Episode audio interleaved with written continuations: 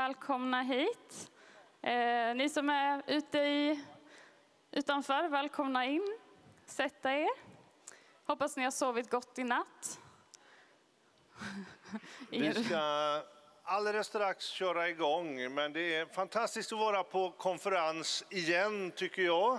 Vaknade i morse med att jag fick en rapport ifrån ungdomskonferensen. Och de berättade om helande efter helande igår kväll och att Gud hade varit så närvarande och utrustat ungdomarna i deras eftermöte som de har efter vårt kvällsmöte. Precis. Så det finns så mycket som händer också som vi inte ser. Och eh, nu samtidigt som vi möts här så möts barnen i Frigghallen här nere. Det är ungefär eh, 100 barn och eh, barnledare som har program både morgon och kväll. Eh, och ungdomarna möts på Quality eh, också hela dagarna. Ungefär 80 stycken. Så att, eh, vi är en stor, stor grupp som möts eh, för den här konferensen. Eh, det är fantastiskt. Och idag i eh, bibelstudiet så kommer Derek Morphew att fortsätta att leda oss in i Gudsrikes teologin. Eh, Och vi var både imponerade och förundrade över det som vi fick höra igår. Eh, och Derek han är ju som jag sa igår för er som var här, men ni nya, eh, han är ju en eh, pastor, församlingsplanterare, teolog, mentor som har betytt väldigt mycket för den teologiska utvecklingen när det gäller Gudsrikestanken och inte minst, minst inom Vineyard och New Wine. Ja, det är fantastiskt att få höra på någon som liksom sätter ord på eh, det man hela tiden pratar om, Guds rike, att få fördjupa och för, liksom, förmera eh, sin teologi kring det. Sen hade vi en fantastisk kväll igår. Det var så stort att se vad Gud gjorde. Jag tänkte när Kim Brynte predikade igår så tänkte jag att vi får ta med oss det här ordet in i den här dagen också. Ni vet att när det sista som står i Gamla Testamentet, Derek var ju inne på det också igår, hur det finns liksom en brytpunkt när Elia lämnar över eller när Johannes döpare lämnar över till Jesus. Det finns liksom en brytpunkt där. Då står det det här som Kim talade ut, hur fädernas hjärta ska vändas mot barnen och barnens hjärta mot fäderna. Och det är det som ängeln säger till Sakarias också när han kommer till honom i templet och förebådar Johannes döparens eh, födelse, att nu sker detta. Och det här tänker jag att det ska vi ta med oss. Vi ska fira det som sker på barnkonferensen, på ungdomskonferensen och vi ska fortsätta att välsigna liksom den kommande generationen under det här mötet och ta med oss den välsignelsen. Så låt oss be och så ska vi gå in i tillbedjan. Vi kan väl stå upp. Herre, vi tackar dig för att du är Herre över hela historien och du är Herre över hela skapelsen. Du är universums Herre. Och vi, vi prisar dig för att du har en, en mästarplan, en frälsningsplan för den här skapelsen. Och jag tackar dig för att den unga generationen, för att enheten mellan generationen, Herre, för familjetanken, för folkstanken ska få växa sig stark också i den sista tiden inför din återkomst. Och vi vill ta emot din ande den här morgonen och vi vill ära dig på olika platser och ifrån olika situationer så vill vi ära dig, ung som gammal. Och vi vill upphöja dig, kung Jesus. Så kom helige Ande och led oss idag.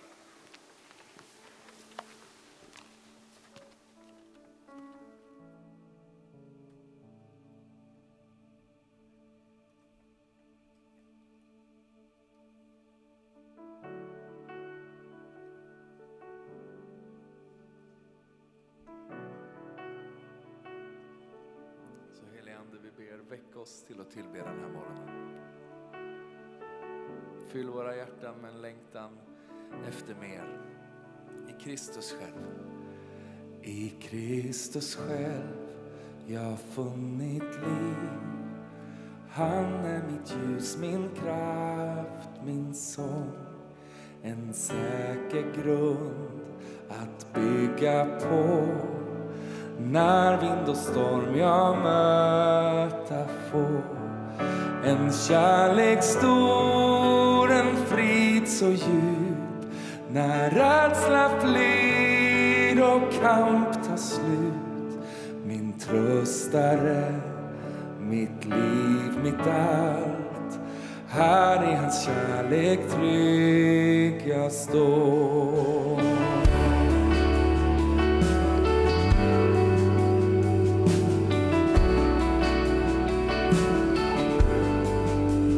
till med dig.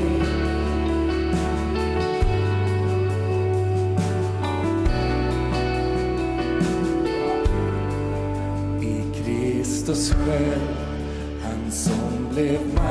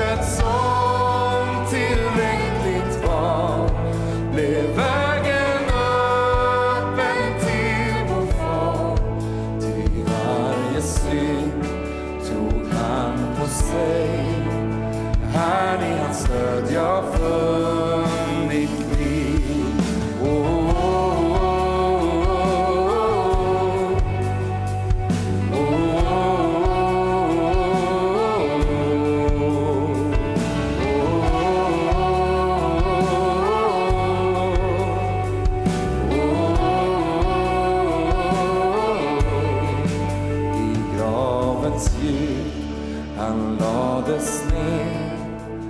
Människors ljus av mörkret drär. Men från sin grav han restes upp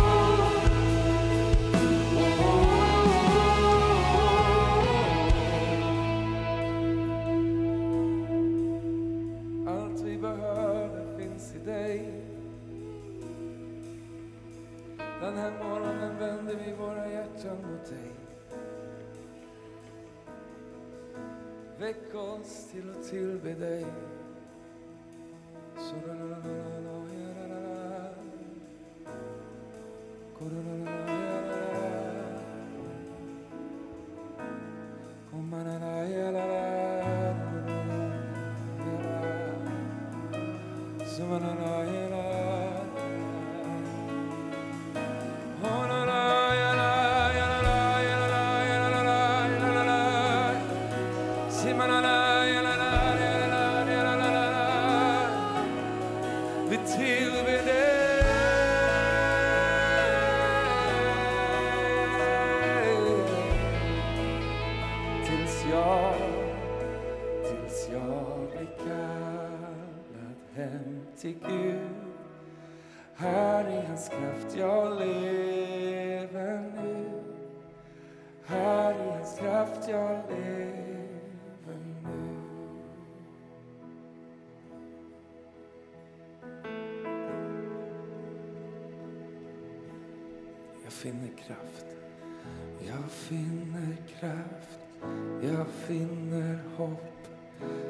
finner hjälp i Kristus själv. I rädslans stund, i mörkrets djup. Jag finner frid i Kristus själv. Jag är mitt liv, jag är mitt allt, jag är min sång till Kristus själv. Du kungars kung, du Herre är allt faller ner till. Jag finner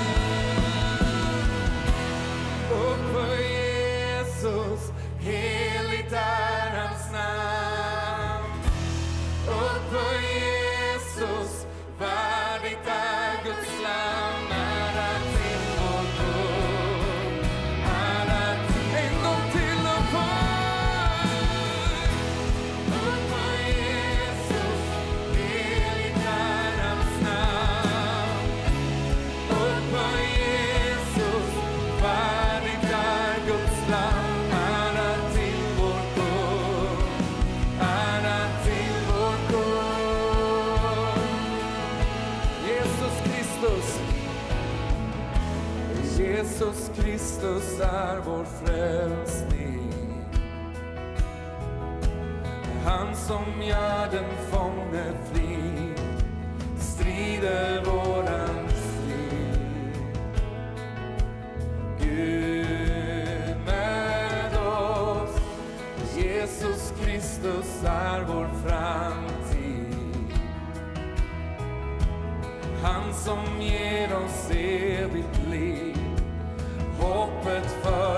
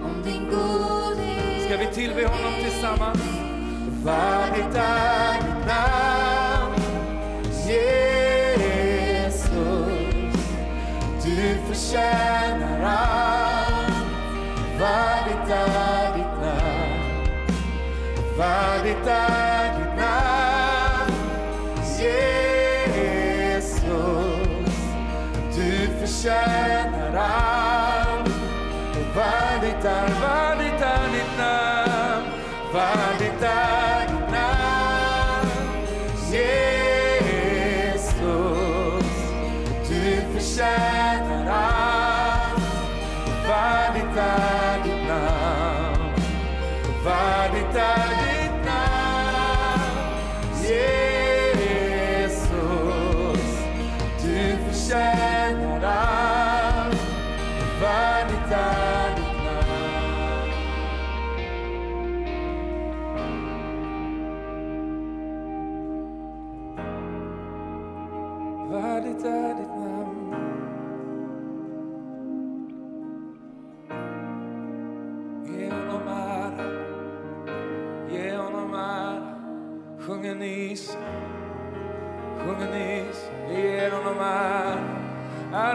Som äras bör, ära den som är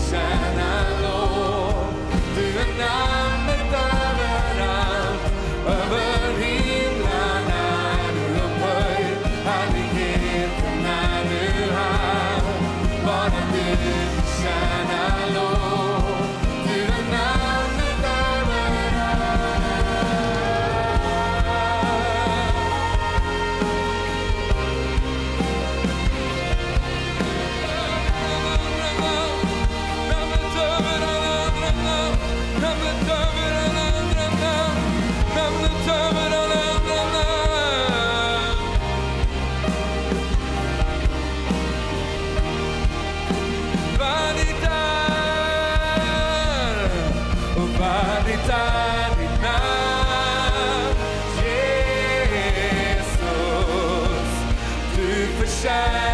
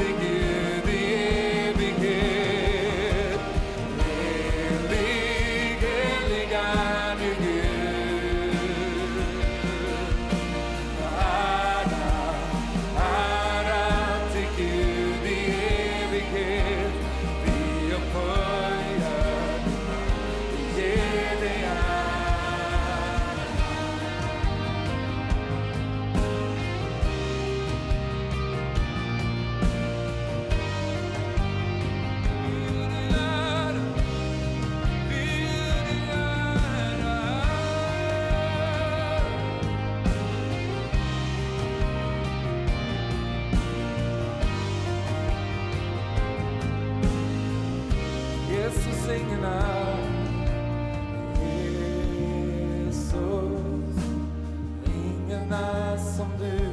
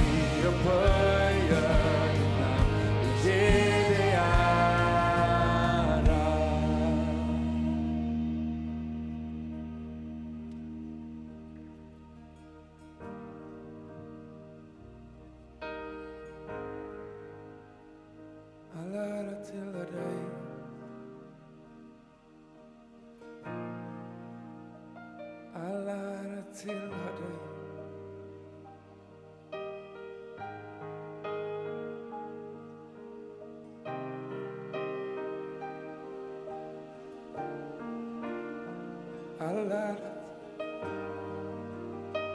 Låt Herrens här dra in. Herrens konung.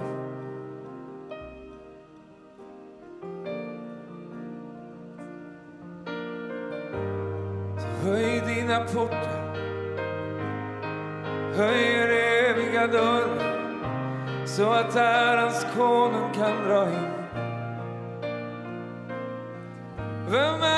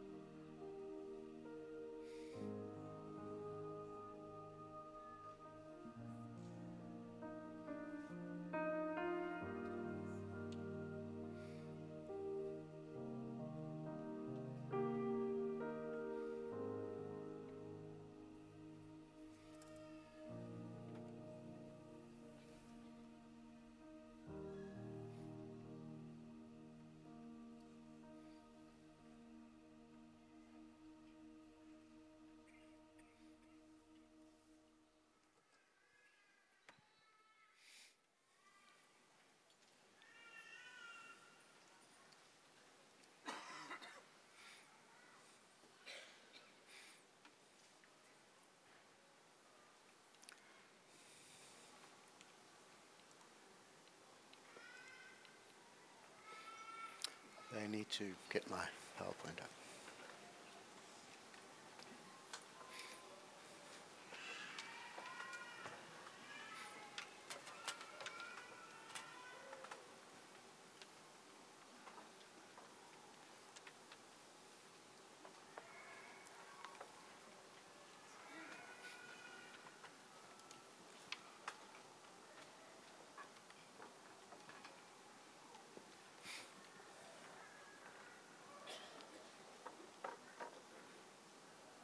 I restart my laptop? There, there it is. Okay, there we go. There- there- there- there- there.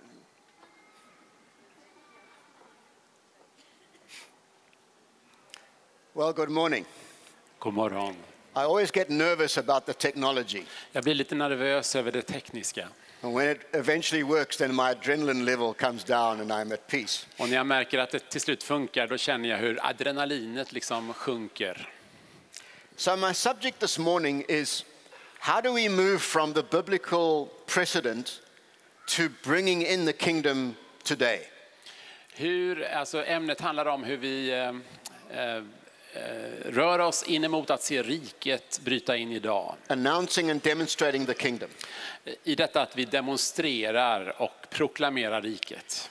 Or this question what unleashes the breakthrough of the kingdom today? Vad är det som förlöser riket idag? Now, you know, there are teachings in the history of the church that so emphasize the sovereignty of God that kind of, you know, we just wait. He either he does things or nothing happens and we are passive. Det finns undervisning idag som går ut på att vi betonar Guds suveränitet på ett sådant sätt att antingen gör han det eller gör han det inte och vi blir passiva. But the whole theology of the kingdom is that God expects us to join our hands with His and be the representatives of His kingdom breaking in. Men hela teologin om Guds rike handlar om att vi går hand i hand med Gud och tillsammans ser vi det ske. That's what the Great Commission is all about. Det är det som missionsbefallningen handlar om. So before I even get to how I want to suggest we do that, Så innan jag går in på hur mitt eh, förslag är, hur vi går vidare på det här, we must always remember the big picture that we're part of. så måste vi komma ihåg den stora bilden som vi är en del av. That the purpose of God ultimately drives towards the new creation. Att Guds syfte handlar om den nya skapelsen. And He wants to renew all of humanity. Och han vill förnya hela mänskligheten.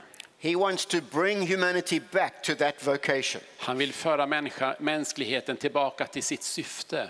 And we are right here in that redemptive process. Och vi befinner oss i den här återlösningsprocessen. The church being commissioned to bring humanity back into the purpose of God. Där församlingen fått uppdraget att föra mänskligheten tillbaka till Gud. And it's interesting that the symbolism of the 12 and the 70 or 72 Och det kan vara intressant att se symboliken vad gäller de 12 och de 70-72. The 12 disciples means Jesus is constituting the new Israel, De 12 lärjungarna innebär att eh, Jesus uttrycker det nya Israel.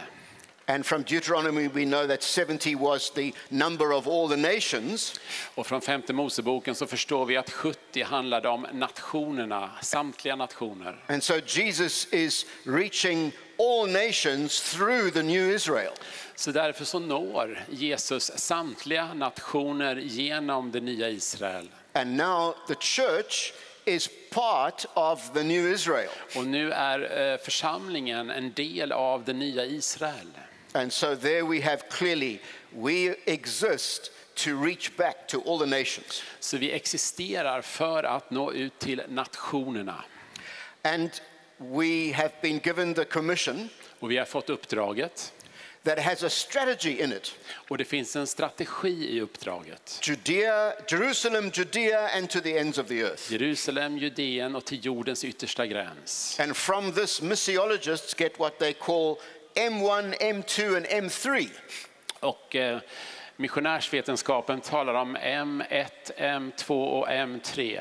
So wherever we are, we have our Jerusalem. That's the city where we live, the town or village where we are. Så vårat Jerusalem, det är alltså den utgångspunkt där vi befinner oss på geografiskt. And the Samaritans, for us, are the nearest cross cultural community. Och samarierna, det blir den närmsta folkgrupp där vi får, eh, vi får kliva över en kulturell barriär för att komma till dem. They were kind of part of the history of Israel, but also distinct. Eh, samarierna var en del av Israels historia, men de var också en, eh, en grupp som utmärkte sig. And you know that in every major city in the world today, there, is a, there are migrant communities that are from other cultures, but they also can be reached with the same language. Och i alla städer idag, eller storstäder åtminstone, så finns ju de här grupperna med olika eh, invandrargrupper med olika kulturer och uttryck. And then, of course, M3 is cross cultural missions into other languages and other places. Och det blir en mission där man korsar kulturer och över till andra språk. And every church has always got the mandate M1, M2, and M3. Och eh, vi har alltså mandatet både M1, M2 och M3. And Jesus also was very plain about how we were supposed to do it. Och Jesus var väldigt specifik med hur vi skulle gå tillväga. As the Father has sent me, I am sending you. Så som Fadern har sänt mig sänder jag er. And how did Jesus bring the kingdom? He announced it and he demonstrated it. Du kom Jesus med riket, han proklamerade och demonstrerade. And so in the book of Acts, you see the early church doing exactly that, announcing and demonstrating the kingdom as Jesus did. Och det är så vi ser församlingen i apostlagärningarna gå till väga, proklamation, demonstration. And uh, the theology of Luke Acts, that Luke writes two volumes, the same writer, and deliberately parallels the ministry of Jesus and the ministry of the church. Och det är intressant att se hur Lukas, som skrev två eh, volymer, två böcker i Bibeln, och se hur han, eh, han sätter Jesu tjänst i direkt parallell till församlingens tjänst. So just rem- remembering that larger framework, Så kom ihåg det här större ramverket nu, I want to suggest how it works today. så skulle jag vilja eh, ge ett förslag på hur detta då eh, fungerar idag. And the first thing is to achieve kingdom expectation. Och det första är att uppnå en förväntan om Guds rike. Our problem is that our God is too small. Vårt problem är att vi gör Gud för liten. Our conception of God and what he is capable of doing is too small. Vår uppfattning om Gud och hans förmåga, vi har förminskat honom. And certainly that may be the case with the people that we pastor. Det kan vara så med människorna som vi är satta att leda. So, how to expand our expectation until it is a full biblical kingdom expectation. Så det är viktigt att vi utvidgar vår förväntan så att den står i relation till riket.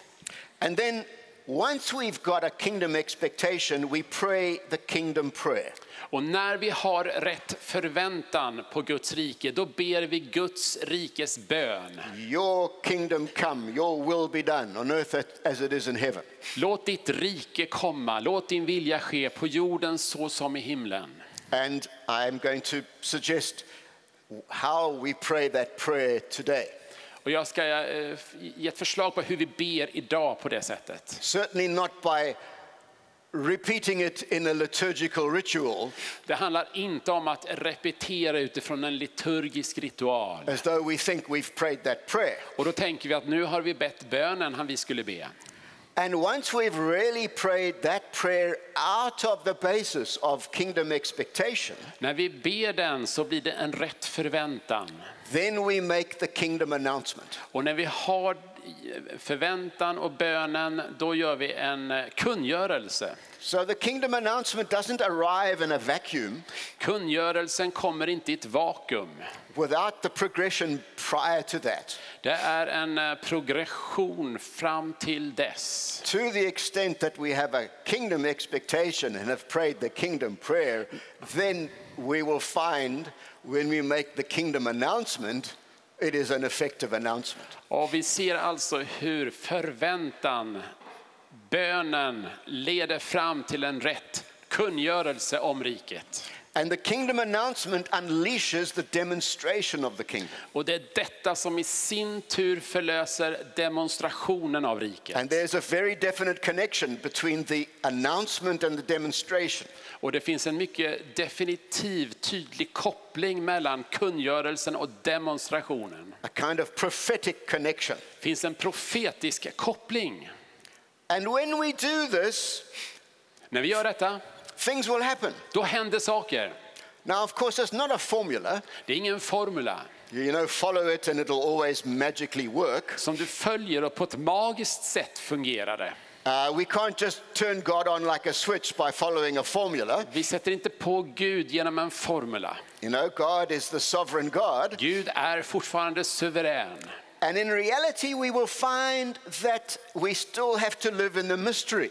I verkligheten så kommer vi alltid att få relatera till mysteriet. There will be times when we make the announcement of the kingdom and the Lord comes. Det kommer vara tillfällen då vi bjuder in, proklamerar riket och Gud kommer. And there will be times when we announce the kingdom and very little happens. Och det kommer vara tillfällen då väldigt lite händer. And of course, you know, that's how to remain sane in the ministry. Och det är på det sättet som vi bevarar vår mentala hälsa i tjänsten. To hang in there in the mystery. Så håll, håll fast, eh, förhåll dig till mysteriet. But generally speaking, Men på ett generellt plan. To the extent that you have a kingdom expectation Om det finns en förväntan på Guds and rike you pray the kingdom prayer och du ber Guds rikes bön and you make the kingdom announcement, och du gör kungörelsen, you will see kingdom då demonstration. kommer du se Guds rikes demonstration. So let's get into these things a little bit more. Så låt oss ta en närmare titt på detta idag. How do we develop kingdom expectation? Hur utvecklas en förväntan på Guds rike? So, in terms of the biblical precedent in the ministry of Jesus, När vi ser på exemplet utifrån Jesu tjänst we went through the whole story of Israel that built up an expectation. och vi har gått igenom, eh, som sagt tidigare nu, hela Israels historia som i sig byggde upp en förväntan. And when Jesus began his ministry, Israel was in a state of desperate expectation. När Jesus startade sin tjänst då fanns det en desperat förväntan i Israel. It was like a huge pile of wood made ready just for a flame at the bottom. Det var som en stor hög med torrt virke och det var bara redo att sättas i brand. You just lighted and poof. Du tände och det bara, bara voff. And Jesus spoke right into that set of expectation. Och Jesus talade rakt in i denna förväntan. So he didn't have to create the expectation. Så han behövde inte skapa förväntan. The expectation was there and alive. Förväntan fanns där och i allra högsta grad levande.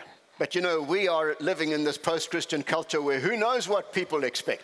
Men vi lever i en efterkristen tid och vi vet inte vad som förväntas. Sometimes hardly anything. Ibland ingenting alls. No conception of the history of Israel or the story of the church. Det finns ingen uppfattning av Israels historia eller mm, församlingens historia. So the first thing we need to, need to do is create that Så expectation. det första är att vi får fokusera på förväntan. And in a sense, it's a never ending task to grow that expectation. Och det kan tyckas vara en, icke, en, en uppgift som aldrig tar slut, att hela tiden se till att förväntan finns. And you know, there are some whole church traditions where through the, their theology, they aren't even allowed to expect anything. Och det finns till och med kyrkotraditioner där teologin eh, uttrycker att vi inte ska förvänta. If there's a theology of cessationism, Till exempel cessationism. Then there's no expectation of signs and wonders, for instance. Så finns det ingen förväntan om tecken och under till exempel. So I want to suggest there are three things we can do to grow our own expectation and the expectation of our people. Så jag vill föreslå tre saker som gör att vi kan växa i vår egen förväntan och eh, skapa förväntan. First thing, very good idea, read the Bible. Det första är att läsa Bibeln. There's no better place to go. Det finns ingen bättre plats att eh, dra sig emot. And as we went through yesterday, Och som vi sa igår, read the prophetic promise of the coming kingdom. läs de profetiska löftena om det kommande See, riket. that's why we have to tell the story of Israel. Det är därför vi måste återberätta Israels historia. And our people need to know that story. Och folket behöver känna till historien. And we need to, like, you know, get the prophet Isaiah, get all the passages where he talks about the coming kingdom. I mean, it's massive. Gå tillbaka till exempel till Jesaja och läs om det kommande riket. Det är massiv information. Make sure your people have that vision Se till att before them. visionen finns målad framför folket. And that's why it's important sometimes to preach out of the Old Testament. Det är därför det är viktigt att predika från Gamla Testamentet. And then the New Testament, story of the kingdom. Och sen läs från Nya Testamentet om Guds rike. And this is where Luke Acts, the theology of Luke Acts, becomes so important. Och det är här som Lukas teologi i Apostlagärningarna blir viktig. Because Luke deliberately writes the two volumes to connect them. Därför att Lukas han skriver två volymer som kopplas samman. And how the anointing of the Spirit on Jesus leading to his ministry and the anointing of the Spirit on the church leading to its ministry all worked out. Och vi ser hur smörjelsen för tjänst över Jesus ledde till tjänst. Och det är detsamma, församlingen eh, fick del av smörjelsen som ledde till tjänst. And we start thinking, how did the kingdom actually work in the ministry of Jesus? Och vi, What, kan, what happened? och vi kan ställa oss frågan, hur fungerade egentligen tjänsten? And of course, exorcism and healing and welcoming the, the outcast and forgiving the religiously condemned and feeding the poor and all of those things that Jesus did. I mean, they're unforgettable, wonderful stories. Vi ser befrielse, helande, eh, mat till de fattiga etc. etc. Vi ser hur det tar sig många olika uttryck. And then the story of the church in Acts. Och så ser vi i apostlagärningarna om församlingen. So, in all those ways, through our continual use of the biblical text, but the biblical text with that kingdom key, that kingdom hermeneutic. Så vi tar, oss till, vi tar till oss de eh, bibliska texterna med eh, nyckeln om undervisningen om Guds rike. We grow the vision of the kingdom amongst our people. Och när vi delar detta, undervisar detta, så växer visionen om Guds rike bland folket. The se- The second thing, because the history of revivals is the history of repeat Pentecosts, which is the coming of the kingdom again and again. Och vi ser det här med historien, väckelsehistorien. Och det är egentligen en eh, återupprepning av vad som skedde på pingstdagen. Is the history and of revivals and mission. Och vi ser att eh, kyrkohistoria och missionshistoria är ett intressant ämne att studera. You know, I've mostly been involved in church planting in my career, but I did take over one church with a previous tradition. Eh, jag har för det mesta varit sysselsatt med församlingsplantering, men vid ett tillfälle i livet så tog jag över en församling med en lång historia. And if you're a pastor and you get transferred to a church that's struggling, Och om du är pastor och du hamnar i en församling och det finns en brottning i församlingen. One of the things I do is get the five best books on revival I can get my hands on. Och det första jag gör är att ta fram lite böcker om väckelsehistoria. And buy multiple copies, och köpa många sådana böcker. Tell them to read it on pain of death, och bara befalla dem att läsa böckerna into the home groups, i hemgrupperna, retell the stories att berätta berättelserna om och om igen, public meetings. ha, prata om det i de offentliga samlingarna. You see, most of us live in such a world of routine that we don't really have expectation. Många av oss lever i någon slags rutin, så vi har tappat bort förväntan. The world is too much with us. Det är för mycket värden i oss. And uh, we have to somehow, like, condition ourselves, biblically speaking, to know the story of the things God has done. Därför måste vi positionera oss så att vi kan ta till oss berättelsen, historien om hur det egentligen ska gå till. You know, the history of revivals comes up to recent times. Ni vet att väckelsehistoria, det leder ända fram till idag. When I was in Stockholm, I was hearing all the stories of the Pentecostal revival there, and I went to visit this massive church building that was founded out of that revival. Och när jag var i Stockholm härom sistens så hörde jag om pingstväckelsen och besökte en stor byggnad som var frukten av den väckelsen. And you know, the phenomena that happened during revivals. Och ni vet de fenomen, de uttryck som finns i väckelser. I remember during the whole Toronto season in our church, Jag kommer ihåg under Toronto-perioden i vår församling I started reading the Jonathan Edwards journal så började jag läsa Jonathan Edwards journaler. and his wife's experiences of, of the Holy Spirit during the revival. Och jag läste om hur hans fru erfor den heliga ande under dessa perioder. And just reading it, I would be overcome by the Holy Spirit. Och bara genom att läsa det så blev jag alldeles överväldigad av Guds ande. It was like drinking a magic potion, you Det know. var som att dricka en magisk vätskeblandning. And so we, you know, when, when revival starts happening and you get people saying, oh, we shouldn't be behaving like this. Och ni vet när väckelse börjar bryta ut och det kommer kommentarer i stil med att men så här borde vi ju inte bete shows oss. that they just have not read the history of revival. Det visar bara att de inte har läst kyrko och väckelsehistoria. Pentecostal type, type phenomena are classic in every revival. Eh, Pingst-typ uttryck är klassiskt i varje väckelse. And you know, the other thing about revivals, they mostly are led by young people, teenagers. Och det som också är ganska typiskt för dessa förnyelse väckelseperioder är att ledarna är unga, många gånger tonåringar. Not old people like me. Inte är, de är inte som jag. I wonder if our youth groups know that. Jag undrar om våra eh, ungdomsgrupper vet detta. Tell you what, get a few juicy revival stories and get the youth to hear about it. Ta fram en del saftiga väckelseberättelser och berätta för ungdomarna. They might develop a holy uh, uh, frustration at what's not happening. De kanske utvecklar, utvecklar en helig frustration över det som inte händer. And so we can expand our expectation. På detta sätt kan vi utvidga förväntan. The third thing I think we can do is to plug into current Christian experience. Det tredje vi kan göra är att koppla eh, med de kristna erfarenheterna i nuet. You know, Wimber coined the phrase, it's better caught than taught. Eh, Wimber hade en eh, fras som på svenska blir ungefär att vissa saker snappas bättre upp av att vara där man är än att ta emot det genom undervisning.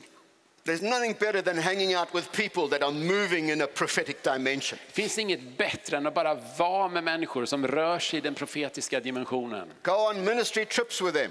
Att gå följa med på eh, predikoresor. Be, be like insatiable, press in. Att vara, liksom träng dig in lite grann, sträva efter, var hungrig. I don't know the current generation, but you know, my friend is Bruce Collins because we were at the same high school. Eh, jag, eh, jag jag brukade hänga med Bruce Collins, vi gick på samma gymnasie. I think you know that name.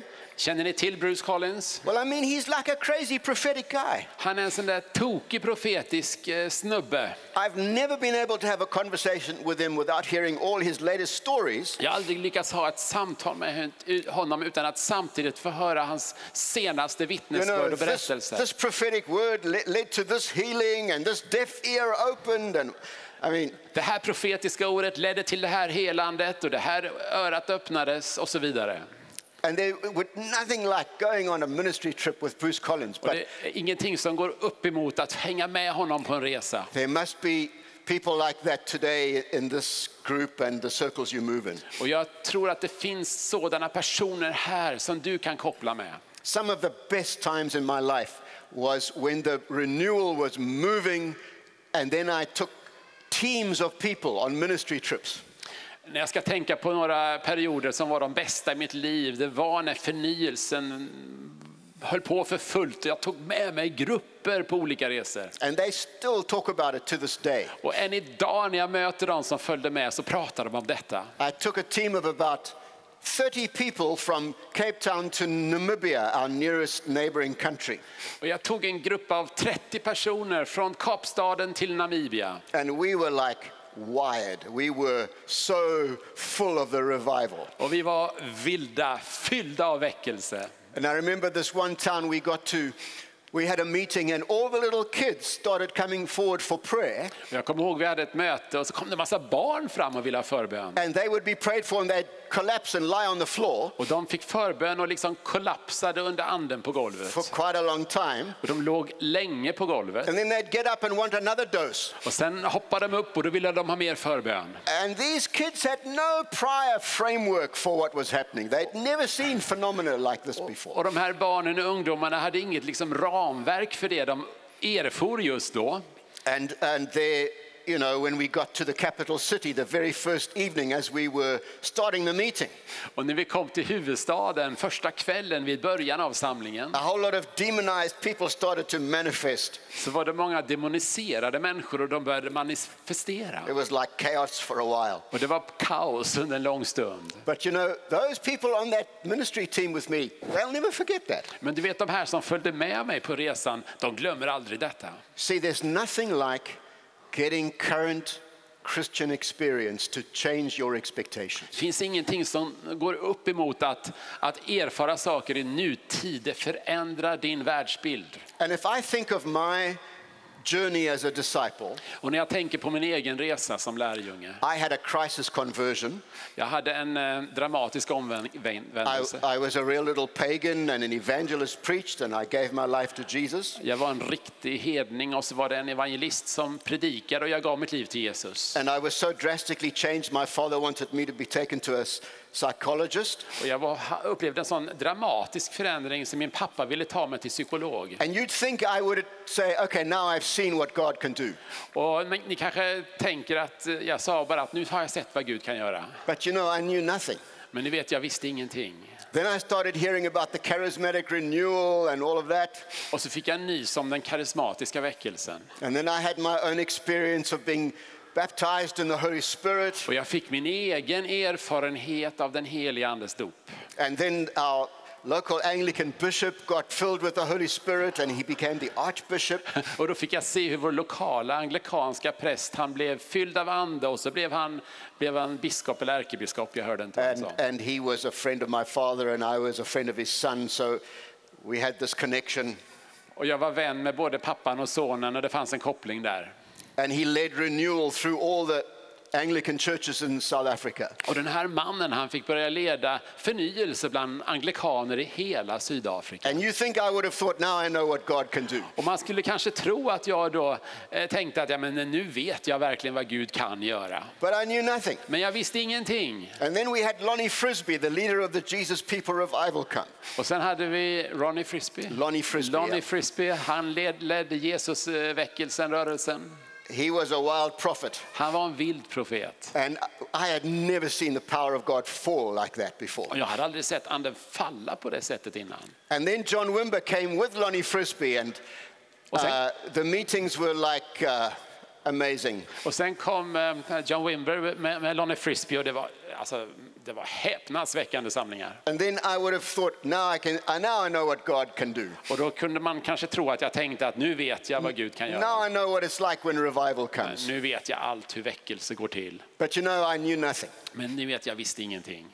And because in all those times they used to try and pray for me to get zapped. För du vet, vid varje sådant tillfälle så försökte folk hela tiden be för mig att jag skulle få en riktig dos. And although I, I was by then speaking in tongues and so on, I was immune to any kind of such experience. Men även om jag talade i tungor och så, så var jag ganska immun mot att bli så där kraftigt påverkad av den heliga Ande. I was this objective sort of teacher of the word, unmoved by all these phenomena. Jag var en väldigt objektiv lärare av ordet som inte lät mig röras, beröras så enkelt. And then when the Toronto thing happened, I, I became a spectacle in front of our people. Men när Toronto välsignelse kom, då blev jag ett spektakel framför andra. And I suppose after those two years, I thought, wow, I, I think I know what God can do. Men efter den tiden så ja, kunde man kanske tänka att jag visste vad Gud kunde göra. But I guess I still know nothing. Men jag, än idag så vet jag ingenting av vad Gud kan göra. And you see, the more we can get all of this into us, Och ju mer vi kan få det som en integrerad del av oss our expectation changes. så förändras förväntan. What can happen when you pray, Vad kan hända när du ber? let your kingdom come? Låt ditt rike komma. Different expectation. En annan förväntan. So, if, if you're the leader of a church, one of the best things you can do is think about how can I shift the expectation of my people? En av de viktigaste sakerna du kan tänka på om du är församlingsledare är att ställa dig frågan hur kan jag förändra förväntan? The next thing is pray the kingdom prayer. Det nästa är att be Guds rikes bönen. And of course, we know this prayer, we, we recite it.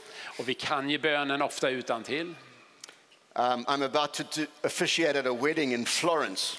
Jag skulle vara vigselförrättare i Florens And the young lady just said, Can we pray the Lord's Prayer at the end of the service? och en ung dam, om det råkade vara bruden till och med, frågade kunde vi be Herrens bön i slutet av gudstjänsten? And I said, Sure. Naturligtvis, sa jag. But I guess she doesn't know how dangerous this prayer can be. Men jag tror inte hon eh, visste hur farligt det kan vara att be den bönen.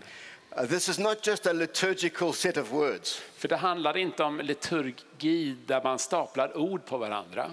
So when Jesus taught his disciples to pray like that, Så när, när Jesus sa till sina lärjungar hur de skulle be there was a context. så fanns det ett sammanhang. There was his own prayer life. Hans eget böneliv. You know, we mustn't have a false idea of the humanity of Jesus, vi får inte ha en eh, felaktig uppfattning om Jesu mänsklighet. Like almost docetic heresy, som eh, en villolära that he nästan. was like a Batman, not quite human. Att han var som Batman och inte riktigt mänsklig. It wasn't just, you know, the Holy Spirit came on Jesus at the Jordan and then everything happened automatically. Det var inte så att Jesus bara kom över honom vid Jordanfloden och så bara skedde allt automatiskt. You should study all the texts about the prayer life of Jesus. Studera gärna Jesu böneliv, samtliga textsammanhang. It was his regular habit to pray all night. Det var en vanlig eh, händelse att han bad hela natten. You know, the morning he came walking on the water, he'd been praying all night. Ni vet att den morgonen när han vandrade på vattnet så And han historians describe him as a, as a Jewish mystic. Och, det, eh, What did you say? The a Jewish mystic. Ja, han- Historians ja, describe him as a Jewish mystic. beskriver honom som en mystiker, en judisk mystiker. He was somebody who prayed a lot and was in relationship with his father. Han var en person som ägnade mycket tid åt bön och levde i relation med Fadern. And you know, there were ebbs and flows in the flow of the gifts through him. Och det fanns eh, ebb och flod, alltså gift, eh, gåvorna kom och gick genom honom. One Lucan text says, At a certain place, the power of the Lord was with him to heal. Det står till exempel i Lukas på ett ställe att eh, Guds kraft var närvarande för att hela bota. And then another place, he could do no signs in that place. Och på ett annat, ett annat sammanhang så kunde han inte göra några större tecken under. And, and it's not that prayer is a work Och det är inte så att bön är ett arbete, or, you know, like we earn stuff through prayer. som att vi förtjänar oss saker genom bön. But there's no getting around prayer is hard work that precedes any proclamation of the kingdom. Men det går ändå inte att komma runt om att det finns ett bönearbete som föregår proklamationen av Guds rike. You see, the history of revivals always are preceded with prayer. Och det här ser vi med all önskvärd tydlighet i I mean, radical prayer. Radikal bön. So, what were they doing during those 50 days? Is my maths correct? Pentecost is 50 days? Och vad gjorde de under de här 50 dagarna? Jesus said, Wait in Jerusalem until you're empowered with the Spirit. Jesus sa vänta i Jerusalem tills ni fått kraft av den helige And ande. Acts says they were all together in one place in unison. Apostlagärningarna säger att de var alla samlade på en plats, enade. You know, they were all together De var praying tillsammans, bad for 50 days. i 50 dagar. You know, I think any old person who prays for 50 days will see God doing Jag stuff. tror vilken människa som helst som ber i 50 dagar kommer se fantastiska saker. And what do you think they were praying? Och vad tror ni de bad?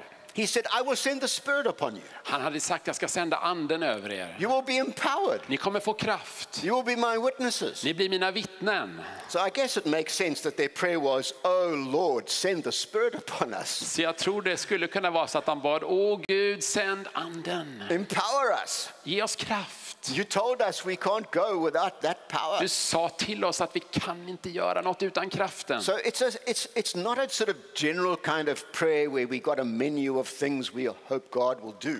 Så vi ser inte framför oss en slags bönemeny av generella listor, bönelistor. It's praying for the kingdom to come Det handlar om att be specifikt att Guds rike ska komma. and for, for Pentecost to happen. Och för att pingst skulle äga rum. And, uh, you know, there's a long history of revivals of the prayer that precedes revivals. Och ni vet, det finns en lång väckelsehistoria, hur bön föregår väckelseskeenden. And um, I'm not going to go into that, but maybe I thought I'd just tell you the story of how arrogant I was as a young pastor.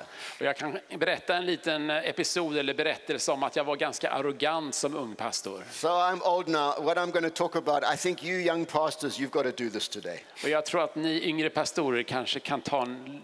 So the, Förstår. fir- the first sort of fairly medium-sized church I pastored, Den första medelstora församling jag var ledare för, I was in my 20s, jag var i- mellan 20 och 30. and it was an Assemblies of God church. Det var en Assemblies of God församling. And in those days, you know, elders were often executives who didn't any, do anything in the church but wanted to make all the decisions. Och på den tiden i församlingen så var äldste, det var någon slags ex exekutiv styrelse som de ville göra saker och bestämma i församlingen. And I remember Wimber used to say, elders eld, Elders, eld. ni behöver jag hjälp. It's bad, it's Californian slang. Okej. Elders do eldering. Ja, de, de äldste håller på med äldsteskap. So I instituted this once a month, all night fasting and prayer meeting. Men jag började att bjuda in att varje månad samlas för bön och fasta i församlingen. No food to eat, just a few coffee breaks. Inte massa mat, utan kanske något lite att dricka. And I basically said, if you want to be anything in this church, Om du ska ha någon form av uppdrag i församlingen, from an elder to a small group leader to a youth ministry, whatever you want to be, you turn up at the all night prayer meeting. vare sig du är äldste eller ungdomsledare eller cellgruppledare, ska du ha en uppgift, du kommer till bön och fasta. And these poor guys would come from work. Och de här stackarna, de kom från jobbet. My, my father's um, war friend, who was my godfather, had a farm nearby. Eh, Det fanns någon som hade en eh, gård i närheten. And there was a grove of oaks with a lovely area underneath. We'd make a big bonfire. Och det fanns eh, ekar och vi gjorde en stor eld. And they'd come from work. Och de kom från arbetet, There would be like 10 to 20 people. 10-20 personer. And we stopped praying when the sun came up. Och vi, började be när- vi slutade be när solen gick upp. And we weren't just, you know, it was like crying out to God. Och det var inte vilka böner som helst, utan vi ropade ut till Gud. And we'd seen the Jesus People revival. We'd, we'd seen Lonnie Frisbee coming. Vi hade sett Jesusväckelsen, Lonnie Frisbee hade varit där. So we had expectation. Så vi hade förväntan. We were desperate to see this happen. Vi var desperata för att det skulle hända. And sometimes there'd be a guy three o'clock in the morning snoring his head off. Och sen kunde det vara någon ibland vid tre på morgonen som, We didn't care. We just carried on praying. och, men han kanske nickade till lite, men vi fortsatte att be. And you know, you could see, like, when we started praying like that, in the worship, there was like something.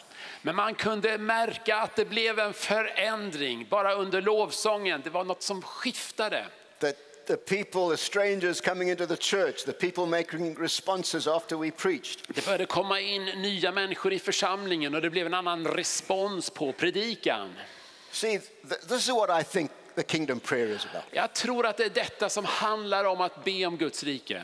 Then I got to another church and I couldn't quite get that right. Och jag kom till en annan församling och det var svårt att komma rätt här. So I instituted a week of fasting and prayer at the beginning of every year. Så då eh, påbörjade jag en vecka av bön och fasta i början på varje år. And I brainwash everybody don't eat for a whole week. You can drink cool drinks or something. Jag sa ni kan dricka något kallt men inte äta. And we'd end the week with this prayer meeting Och vi avslutar veckan med ett bönemöte where we all got together. då vi alla är tillsammans. And that's where we would always do impartation, praying for the Spirit to come. Och vi bad om eh, kraftöverföring och bad att Guds ande skulle komma. So, look, those are some of the crazy things I've done. Och det är lite av de tokiga eh, initiativ jag har tagit. All I'm saying is, praying the kingdom prayer is a serious praying business. Det jag försöker säga är att be Gudsrikesbönen, det är på allvar. Because we, you know, from what we did yesterday, Utifrån vad vi gjorde igår. the coming of the kingdom is the inbreaking of the powers of the end of the age. För vi förstår ju att Guds rikets tillkommelse, det handlar om att den kommande tidsåldrarnas krafter bryter in här och nu. This is the most dangerous prayer you could ever pray. Det är den farligaste bönen som finns att be. If you pray that prayer and God answers that prayer, Om du ber den bönen och du får bönesvar revival must break out where you så are. kommer väckelsen att bryta ut. And cities and the whole culture must be trans. Och förändringen blir trans- eh, kulturen blir transformerad. So you're praying for nothing less than that. Du ber inte om någonting mindre än det. And so it's not like just a ritual words we, we pray. Så det handlar inte om en ritual när vi ber. Notice it begins, Our Father in heaven, hallowed be your name. Det börjar Fader vår som är i himlen, helgat vare ditt namn. The name Yahweh, Namnet Javé, the God who becomes present. Att Gud blir närvarande. And so we don't just start asking God for all sorts of things. We start by reminding God of his mighty power and mighty deeds. Så vi börjar inte be om massa saker utan vi påminner Gud om hans mäktiga kraft och hans mäktiga gärningar. God, you are the living God. This is the kind of God you are. Gud, du är den levande guden, det är den här guden du är. And then we say, Let your kingdom come. Och så säger vi, låt ditt rike komma. And because Pentecost is a kingdom inbreaking event, it's the same as praying, Let your Holy Spirit come. Och eftersom pingst handlar om att Guds rike bryter fram så är det lika med att be helig ande kom. So, if you want an example of how the early church followed the teaching of Jesus about this prayer, Så vill du ha ett exempel om hur den tidiga församlingen följde Jesus exempel i det här bönelivet. there's the story in Acts 4.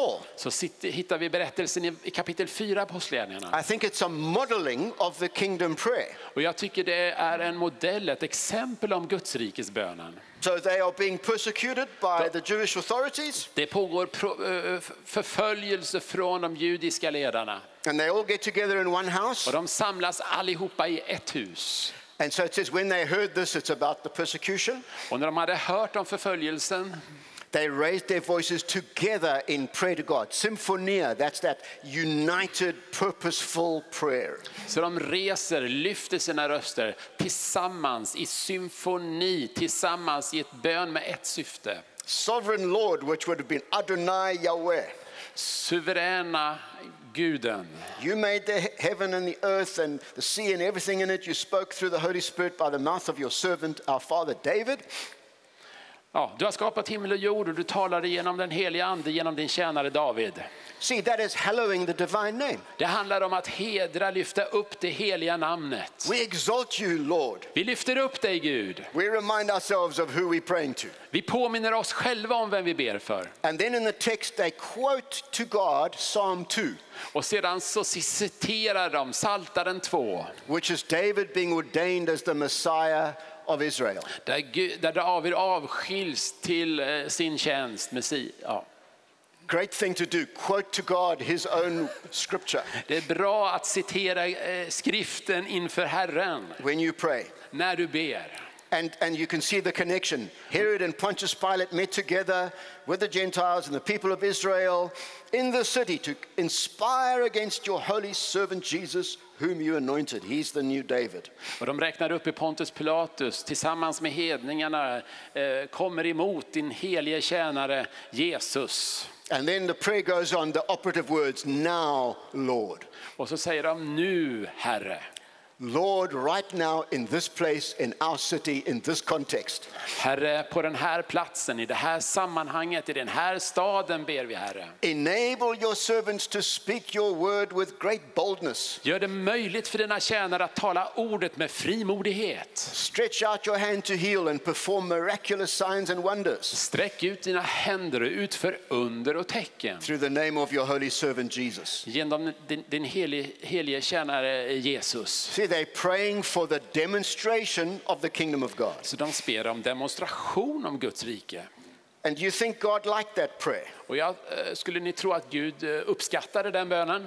I think he liked that prayer. Jag tror han tyckte om vad han hörde. Because the place where they were meeting was shaken. The whole house started to shake. Därför att platsen de möttes på började skaka. And they were filled with the Holy Spirit and they did speak the word with boldness. Och de fylldes av helig ande och de började tala ordet frimodigt. There is an early church example of praying the kingdom prayer. Jag har just delat ett eh, exempel från den tidiga församlingen om Guds rikes bön. And again, this is not a work, this is not a performance, Och det här handlar inte om gärningar eller att på något sätt prestera någonting. but I think we can say to the extent that we have a kingdom expectation Men jag tror vi kan säga att utifrån att vi har en förväntan på Guds and we rike get into praying the kingdom prayer in this kind of these kind of ways, och vi börjar be i i enlighet med den förväntan we are set up for the kingdom announcement. så positionerar vi oss för kungörelsen av riket.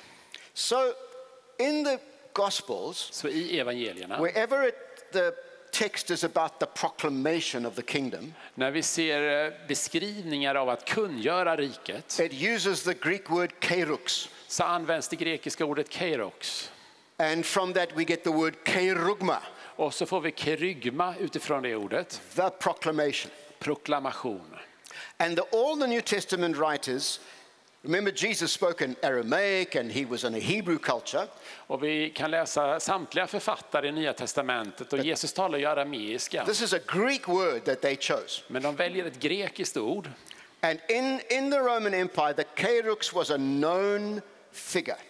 Och en eh, kerux, han var en välkänd eh, person. So if the emperor or the Roman Senate made a new edict or law, Så om kejsaren eller någon annan senator skulle kungöra en ny lag till it didn't exempel, go out through the television or email då fanns det ju inte e-mail och tv. because they didn't have those things. You know that, don't you? Jag tror att ni vet att de sakerna inte fanns på plats. There was this guy called the Kairux who was the commissioned emissary of the emperor. Då fanns det en person som eh, kallades eh, Keruk, som jag uttalade rätt, som då var den här kungöraren. And he was immune, nobody could touch him. Och ingen fick röra vid honom. And in every square, there was like a raised platform set apart for the Kairux. Och i varje torgplats så fanns det en plattform för denna person. And he would go into a town and, and start saying, Hey, I've got a proclamation to make. And the town would gather. Och han vandrade ut till den här platsen och så sa han, nu har jag en proklamation, en kungörelse. And he would make the proclamation. Och så eh, förmedlade han det han skulle göra. And as the words came out of his mouth, that proclamation became legally binding in that Och place. i och med att han uttalade det han skulle säga så blev det en juridisk sanning. His words precipitated an event. Så det, det han talade ut etablerade sanningen. So when the translators used this word for Jesus, they were seeing that in the ministry of Jesus, the words of Jesus unleashed the works of Jesus. Så när översättarna väljer att använda det här ordet så förstår vi den här kopplingen mellan att uttalandet av riket förlöser riket. He would announce it, the time is fulfilled. Now is the time, guys, it's happening now. Han proklamerade att nu är tiden, det händer nu. And then he would demonstrate it. Och så demonstrerades riket. And this comes out of the Old Testament prophetic tradition Och det här kommer från en gammaltestamentlig profetisk tradition. that prophetic words were acts. Att profetiska ord innebär handling. They were word acts. De var eh, handlande ord. So when Elijah said it will not rain, Så när Elias säger det ska icke regna, it did not rain. så regnade det inte. When, when Samuel said to Saul, You're going to go today and you will see a band of prophets worshiping as they're walking along the road. När Samuel säger till Saul att du kommer se en grupp profeter utefter vägen A band of prophets worshiping as they walk down the och road. de eh, tillber medan de går utefter vägen. When you come amongst them, the Holy Spirit will come upon you. När du kommer ibland dem, då kommer anden över dig. And sure enough, later that day, as Paul met these prophets, Och precis när då Saul möter de här the profeterna, moment he got into their company, stunden han kommer i deras I gemenskap, like the story. The Holy Spirit came upon him and he lay naked all day and all night under the power of God. jag älskar den här berättelsen, då kommer anden över honom, han ligger naken eh, många timmar. You see, Samuel's word became the living reality. Samuels ord blev en levande verklighet. And when you go into a coffee shop somewhere in your city and you meet somebody you've never met before, and God tells you they've got a pain here or there in their bodies, Och när du kommer till ett café i din stad och Gud säger till dig att de har en smärta i sin kropp, du möter någon and you introduce yourself and you say, You know, I think God wants me to pray for you, och du presenterar dig själv och säger jag tror Gud vill jag ska be för dig. That prophetic word unleashes what follows. Så kommer det profetiska ordet att förlösa det som händer. So that person says, Gee, God knows about my life. Så säger den personen Gud känner till mitt liv. He obviously cares for me. Han måste bry sig om mig. And so that person's expectation suddenly Så changes. plötsligt så förändras förväntan i människans liv. And then you pray for them. Och så ber du för dem Hey, it's likely to happen, isn't it? och det kommer förmodligen hända någonting, eller hur? It's a prophetic connection, the prophetic word and the prophetic act. Det blir en koppling mellan handling och ord på det profetiska planet. And so this is what Jesus commanded his disciples to do Så det var detta Jesus befallde lärjungarna att göra. go and preach this message. Gå och predika detta budskap. We're not at liberty to preach any old message we like. Vi kan inte predika vad vi vill. We've been commissioned to preach the kingdom. Vi har fått uppdraget att predika You riket. know, I did a series in Stockholm about how the gospel has been reduced and distorted. Jag gjorde en undervisningsserie i Stockholm om hur evangeliet har blivit eh, nedplockat och förstört. For a lot of evangelicalism, this is the gospel. För eh, många evangelikaler så är det detta som är evangeliet. Jesus died on the cross so that I can have my sins forgiven, so when I die, I go to heaven. Att Jesus stod på korset för att mina synder ska bli förlåtna så att jag får evigt liv. That's it. Det är allt. We're not allowed to preach just that. Men vi har inte fått tillåtelse att bara predika det. We, we've been called to preach the kingdom. Vi har fått uppdraget att predika om riket. And you see, for Jesus, there's an inevitable connection here. Och det finns en koppling i Jesu tjänst här. If you make that announcement, Om du eh, proklamerar detta, then heal the sick, raise the dead, cleanse those who have leprosy, hela de sjuka, uppväck döda, eh, rena de spetälska. You know, this is a hard thing we've been called to do. Det är ingen lätt uppgift vi har fått. This whole new wine thing. Hela den här new wine-grejen. I mean, if you, don't, if you don't want to be challenged, don't, don't come here, you know. Om du inte vill ha en utmaning, kom inte hit. This is, this is a very demanding, terrifying uh, gospel we've been called to. Det är eh, skräckinjagande, utmanande uppgift Gud ger oss. Basically, we're supposed to tell people, do you know, right now in this town, God is showing up. Det du egentligen ska säga till folk i stan är att nu kommer Gud att visa sig. It's the time. King, God is coming, Och tiden är nu, riket kommer nu. and He's actually coming through us, Och han kommer genom oss. and He's coming for you. Och han kommer efter dig. See, this is the kind of message we and, and then now we're going to show you. Och det är det budskapet vi har och nu ska vi visa. That's frightening. Det är lite skrämmande, eller hur? What if God does nothing? Tänk ifall Gud inte gör någonting. You know, all of those fears we have. Och vi har fruktan och rädslan vi bär med But oss. there's the connection. Men det finns en koppling. And so, how do we do this in ministry today? Så hur utför vi detta rent praktiskt idag? First of all, I think För det första tror jag, that we must not reduce ourselves to manipulation. så får vi aldrig förminska oss själva till manipulation. We must let God be God. Vi måste låta Gud vara Gud. So, there are temptations sometimes, like in meetings, Det kan finnas frestelser i samlingar where we think we can sort of psych the people up att vi tror att vi kan få igång människor and simulate certain responses. och simulera vissa gensvar. You know, I've been in all sorts of meetings Jag over var- my career. Jag har varit under varierande typer av samlingar under min karriär. You know, if the music gets louder Musiken blir lite högre and the preacher gets more dramatic, och predikanten blir mer dramatisk. and then, you know, come on, everybody. And Kom allihopa! Så, you can, you can psych a crowd into doing du kan få en eh, grupp i rörelse på det här sättet. You know, I think the kingdom should actually is rather dial it down. Jag skulle ibland vilja ge tipset att eh, kanske istället eh, ta, ta det lite lugnt. And if you know that if the presence of God doesn't come, then we just go and have coffee. Om Guds närvaro inte kommer, ta en fika. We don't want to pretend. Vi ska inte låtsas. The next thing is this whole thing about seeing what the Father is doing. Och det andra handlar om att hålla utkik efter vad gör Fadern. You see, Jesus said, I always do what I see the Father doing. Och Jesus sa att han gjorde ingenting utan det han såg sin fader göra. And in every place and in every context and with every person you're reaching out to, Och i varje sammanhang, i varje, i, oavsett vem du möter, God got there ahead of you. så var Gud före dig.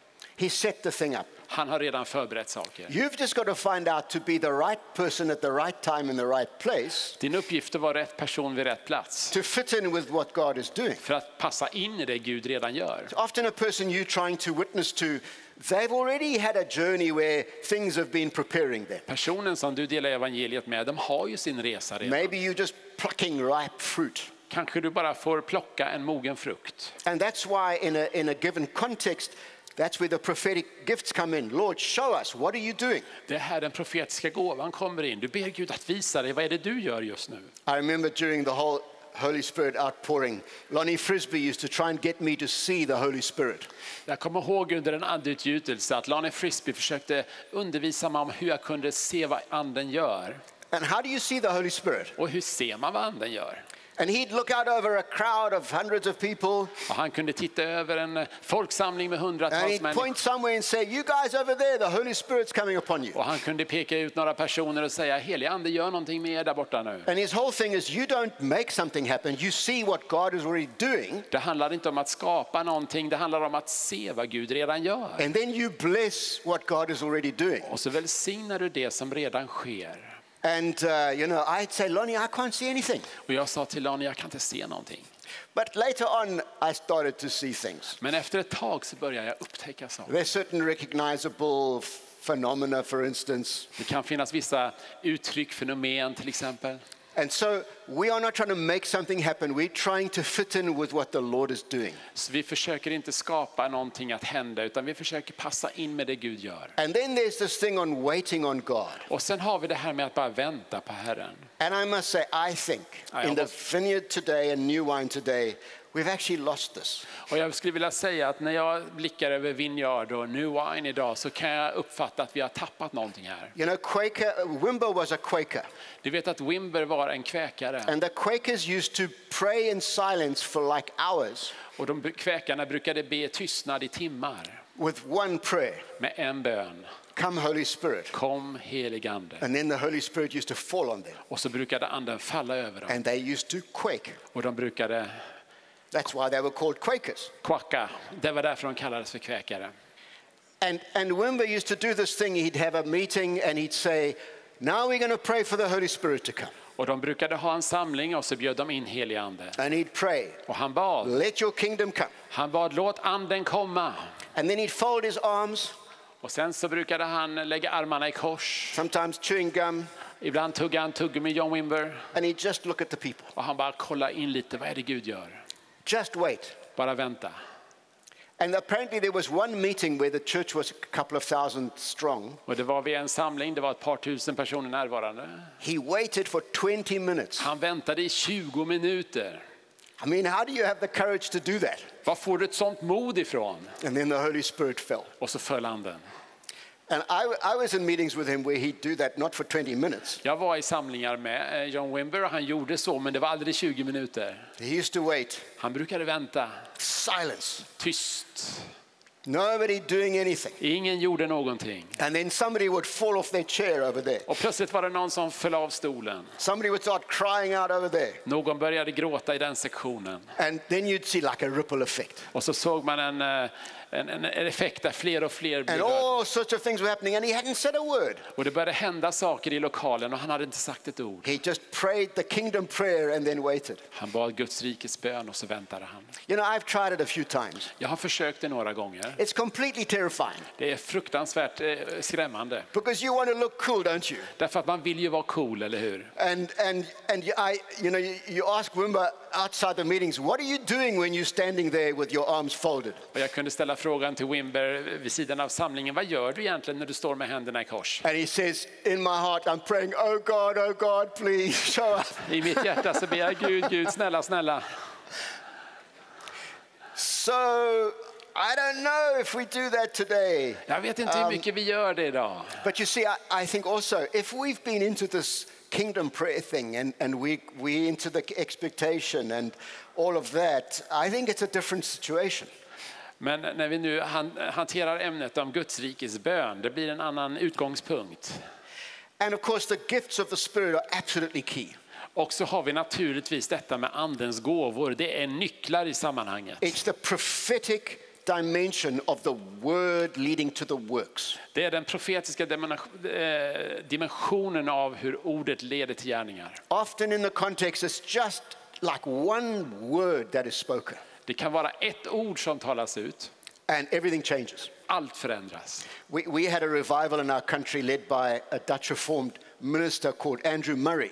Och vi hade en väckelse i vårt land som leddes av en eh, Andrew Murray från Holland. And he'd been praying for revival because he'd read about the Welsh revival. För han hade bett mycket om väckelse. Han hade läst om väckelsen i Wales. And he prayed for months. Och han bad i månader. And then one night there was a youth meeting. Och vid ett tillfälle var det en ungdomssamling.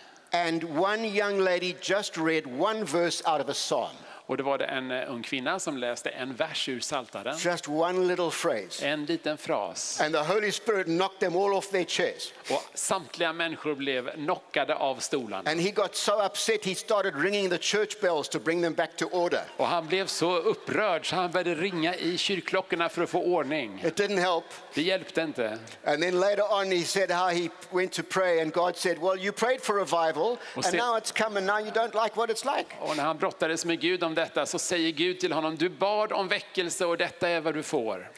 And sometimes just a prophetic word, if it's accurate, is just like suddenly everything changes Och det kan vara så att ett profetiskt ord, om det stämmer, så förändras allt. and God starts to move. Och Gud börjar verka. I think these are the ways in which we learn to bring the kingdom of God. Jag tror detta är sätt som vi kan lära oss att inbjuda Guds rike.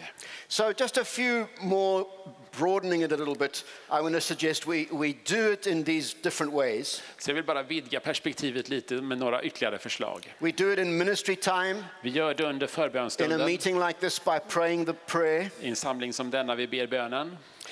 We do it through operating in healing and prophetic gifts. Vi, vi gör det genom att fungera i helande och profetiska gåvor. And of course, it's out on the street, Och naturligtvis ut på gatorna, in the neighborhood i grannskapen. that we do it. Där gör vi det.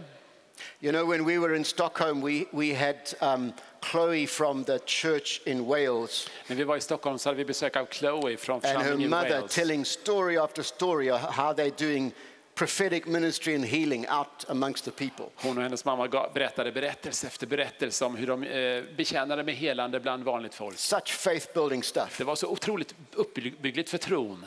And then, of course, mission and church planting. As we go into a new town or village and we start up a home group and then a church, we bring the presence of God into that place. Och vi gör det genom mission och församlingsplantering och på det sättet förmeras det. And when we engage with the poor Och sen så engagerar vi oss med fattiga and confront injustice, och vi konfronterar orättfärdighet. we are also bringing the kingdom of God into that Och vi place. kommer med Guds rike på detta sättet. And if we start working in a certain poor area, basically what we're saying, look, guys, this place is going to change.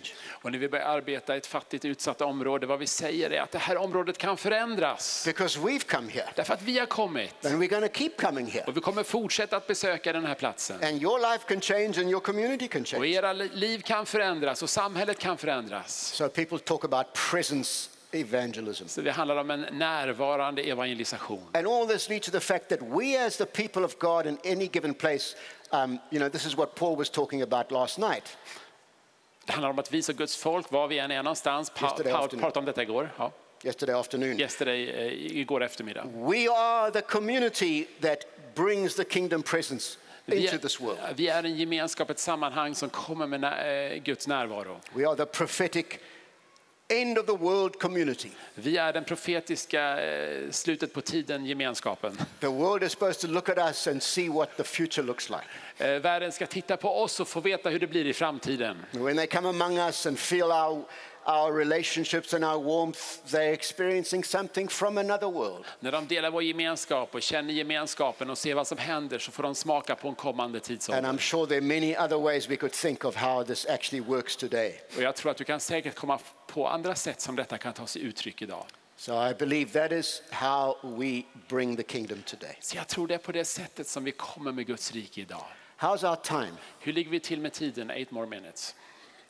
Um, what about just having some fun for a while Ska vi ha lite kul tillsammans? and just asking God and let's see if anything happens? Och så bara ber vi till Gud och så ska vi se om det händer någonting. Who knows what is going to happen? Vem vet vad I som don't händer? know. Jag vet inte. But you know, I'm going to just in a moment pray this prayer. Jag ska be en bön. And I want to ask you to stand and be in a receptive place. Jag skulle vilja uppmana er att eh, stå upp och vara i en eh, position av mottagande. And then I think we just wait in the presence of God. Och så föreslår jag att vi bara väntar i Guds närvaro. And then, then you guys who lead New Wine here, you, you come and rescue me Och ni som är ledare för samlingen when you här, feel compassion that you need to rescue ni, me. ni right. kommer och räddar mig i situationen när ni känner att ni behöver göra det. But the Lord has already been moving, hasn't he? Men Gud har ju verkligen rört sig redan, eller hur? So join me and let's pray this together. Så bara förena er i- bön med mig. Father, in your name, Fader i ditt namn. great and powerful and living God, Du stora, mäktiga, levande Gud. let your kingdom come. Låt ditt rike komma. Right now, Lord, Just nu, Herre, to these your people. Till ditt folk här. Come, Holy Spirit, Kom, heligande. and move among your people today. Rör dig ibland oss idag. Bring the empowering that they need. Kom med den kraft de behöver. Touch their bodies. Rör vid deras kroppar. Heal sick people. Hela de sjuka. Come, Holy Spirit. Kom helige Ande. Yes, Lord. Yes.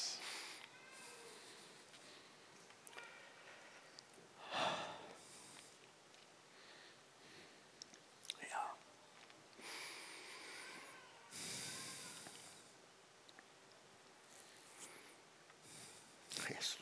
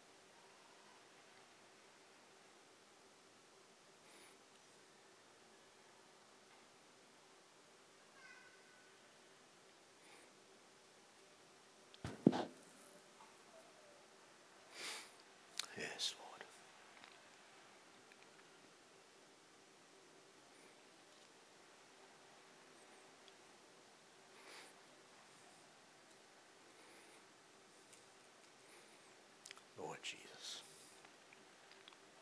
let your spirit come.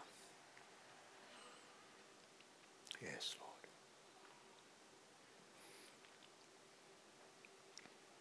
Yes, Lord.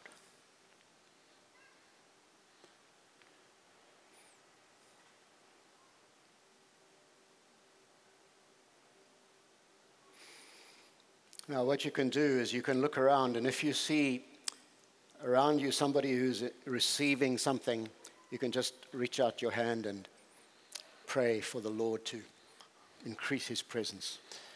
Eh, Du kan eh, se dig runt kr- omkring och så upptäcker du någon som eh, är berörd just nu av den heliga Ande, tar emot, då kan du vända dig och bara välsigna det Gud gör i han eller henne. Yeah, there we go. Come, come, Lord. Kom Herre. Kom Herre.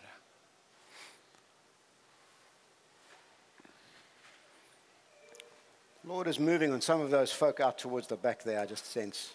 Jag märker att Gud rör vid några lite längre bak där. I just bless you, Lord. Jag välsignar det du gör Herre. Anoint them by your spirit. Smörj dem med ande just nu. Yeah. Ja,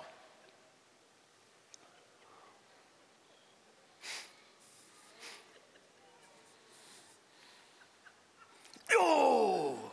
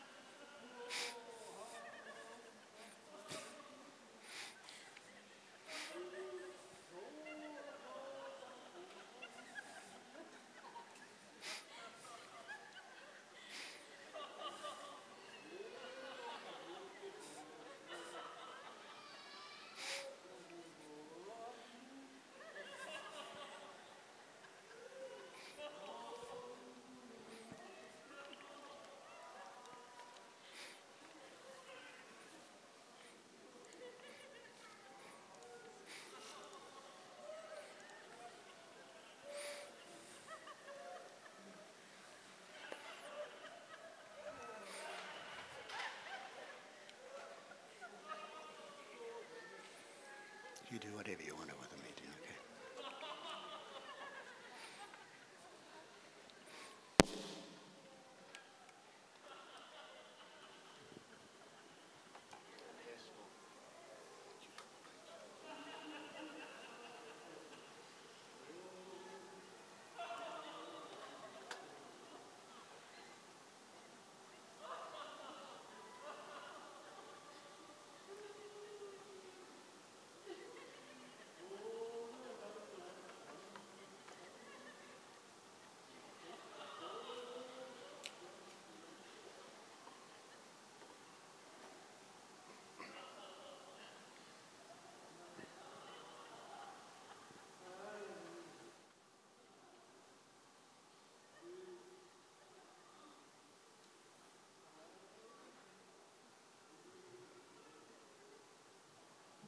Som många av er förstår så är Guds ande starkt närvarande.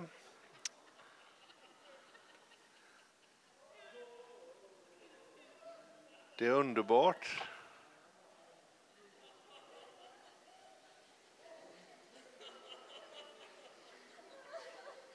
Jag tänker, fortsätt bara att ta emot.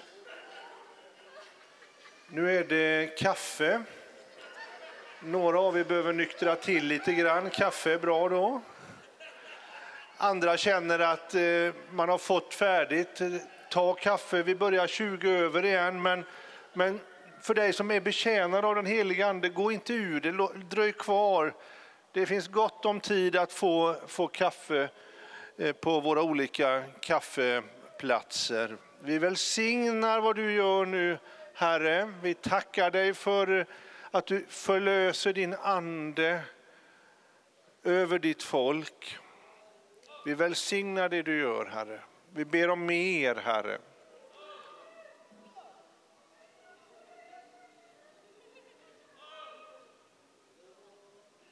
Kära lärare.